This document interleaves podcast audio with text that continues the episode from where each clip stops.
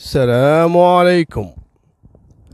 في المحكمة في الإسكندرية جايبين متهمين. مرة كبيرة بالعمر اسمها إحسان درويش عبد الله عمرها 52 سنة ومعاها إخوانها الاثنين. إخوانها كذلك أعمارهم بالخمسينات. شخصين. شنو تهمتهم؟ تهمتهم جريمة قتل. استغربوا بهالعمر مرة كبيرة وشخصين كبار بالعمر. من المقتول ولد عمره 29 سنة. الصدمة في الموضوع أن المقتول واللي متهمتهم المحكمة بأنهم قاتلينه هو أصلا ولد أختهم ولد إحسان. الأم المتهمة مع أخوانها. شنو القصة؟ تكلمت إحسان في لقاء صحفي مع الصحفيين اللي كانوا متواجدين وكلموها. قالوا لها المقتول هذا اللي يتهمونكم إن أنتم قاتلينه أنت وإخوانك الكبار. ولدك؟ قالت إيه نعم ولدي. قال ما نشوفك يعني تبكين ولا حزينة ولا شيء. قالت خلي يولي. ليش خلي يولي؟ قالت أنا بقول لكم القصة. وصراحة القصة جدا حزينة. قالت توفى زوجي قبل ثلاث سنوات. زوجي رجال يعيش على قوت يومه اللي طلعه من شغله في تكرمون تنظيف المجاري والبوالع. يعني وظيفة متعبة جدا جدا. تعرفون هذا اللي يغطس في المجاري وينظفها وكذا؟ يعني هذا حياته لما هو مجبور مستحيل يشتغل هالشغلة هذه. والشغل مو عيب لكن هذه ظروفه كانت جدا سيئة وكان يحوش على قولته حق عياله وبناته الاثنين عنده بنتين. الرجال من كثر ما يشتغل فيها الأمور هذه وتعرفون الغازات اللي تسببها المجاري أصاب تليف كبدي وتليف في الرئتين ومات على أثر هذه الأمراض. الله يرحمه. تقول العشرين ألف جنيه هذه صحيح إنها قليلة لكن هذه أملي الوحيد إني أجهز فيها بناتي الاثنين على وشك الزواج. وتعرفون تشتري لهم الأجهزة وهذا النظام عندهم في مصر أنه لازم تجهز البنت العروس يعني يشتروا لها أجهزة كهربائية يشتروا لها كذا. بالفعل تقول أنا بالعشرين ألف جنيه اشتريت منهم جزء كبير العفش لبنتي الأولى وبنتي الثانية. أجهزهم حق الزواج. وكانوا فعلا آه يعني على وشك إقامة العرس وكذا. بقى عندي جزء قليل من المال. لكن ولدي هذا سيء الطباع ما خلاني في حالي. الولد مدمن مخدرات على الهروين وعلى الحشيش ودائما يعتدي بالضرب على أمه وعلى خواته. فكل يوم يجي حق أمه أعطيني من الفلوس أعطيني من ورث أبويا أعطيني وياخذ وياخذ وياخذ لين خلصت كل الفلوس اللي عندها. ما بقى عندها غير رب العالمين ثم هالأجهزة اللي كانت تجهز فيهم بناتها للزواج. الولد.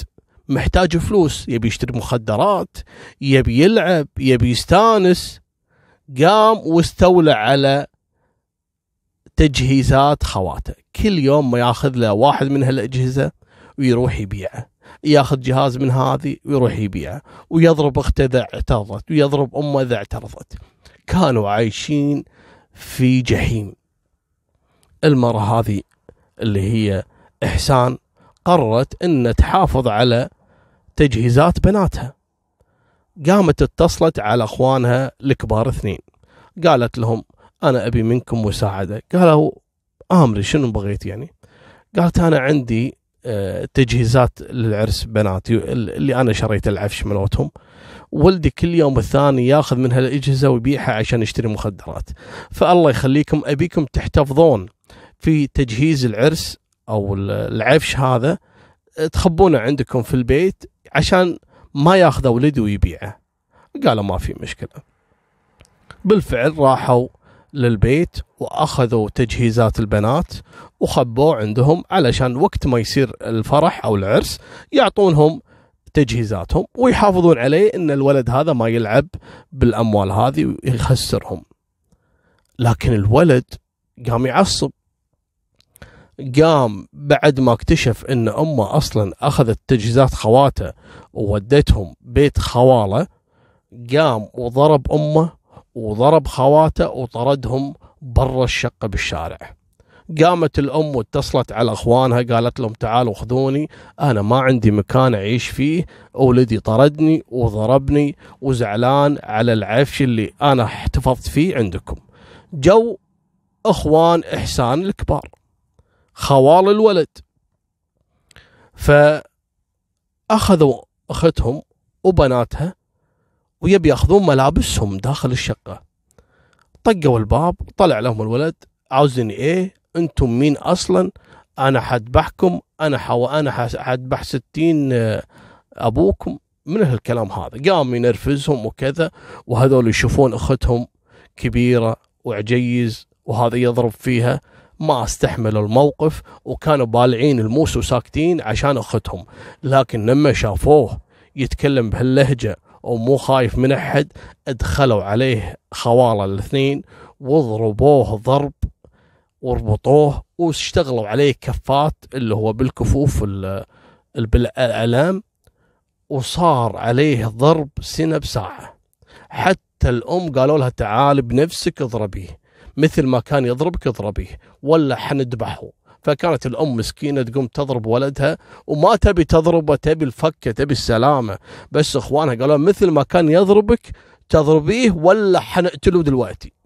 فقاموا قامت المسكينة تضربه كيف يعني؟ وتقول خلاص خلوه الله يخليكم. قالوا لا عاد الإخوان قالوا يبا هذه فرصة خلنا ادبه قاموا اشتغلوا عليه ضرب فجأة الولد مات. على طول وقف قلبه ومات من الضرب. الولد الظاهر كان متعاطي وقتها وتسببت هل بعد الضربات والاعتداء عليه بالضرب وتوقف قلبه. هني بلغوا العمليات والإسعاف حاولوا ان ينقذونه ولا الولد أصلا فارق الحياة وتم توجيه لهم تهمة آه الاعتداء بالضرب أفضى إلى موت. وهني تم اتهام الخوال الاثنين وكذلك أختهم اللي هي أم الولد المقتول في جريمة قتل. هذه نهاية سالفتنا والله يكفينا الشر العاق والعقوق. فمان الله مع السلامة.